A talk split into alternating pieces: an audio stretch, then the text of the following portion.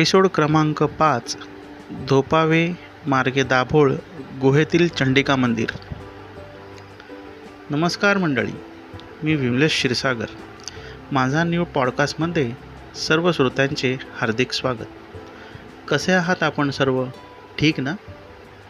आज मी आपणास गुहागरवरून धोपावे दाभोळ फेरीबोट मार्गे दापोलीकडे जाताना वाटेत आधी गुहेतील चंडिका देवी मंदिर लागते. त्याची माहिती मी आज आपणास देणार आहे.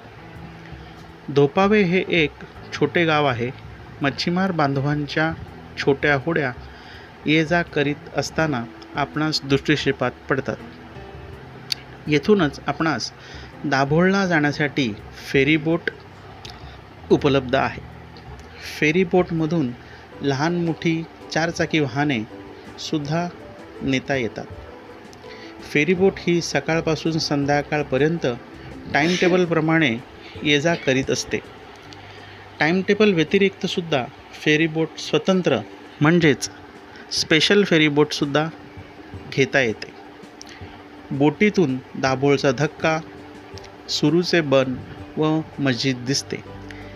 येथूनच वशिष्ठ नदीच्या बॅकवॉटरचा आनंद पर्यटकांना घेता येतो.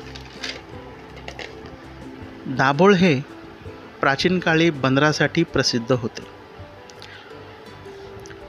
गुहेतील चंडिका मंदिर दाभोळ.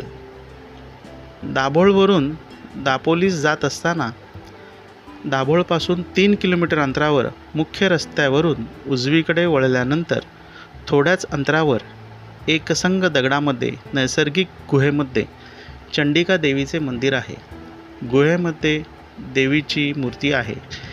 देवीचे गुहेतील अनोखे व वेगळे मंदिर पाहण्यासाठी भरपूर भाविक व पर्यटक येतात.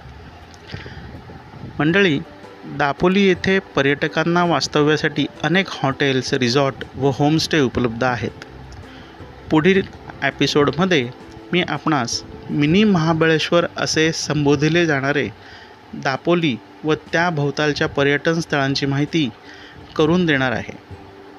मंडळी कशी वाटली मी आत्ता दिलेली माहिती तुम्हाला?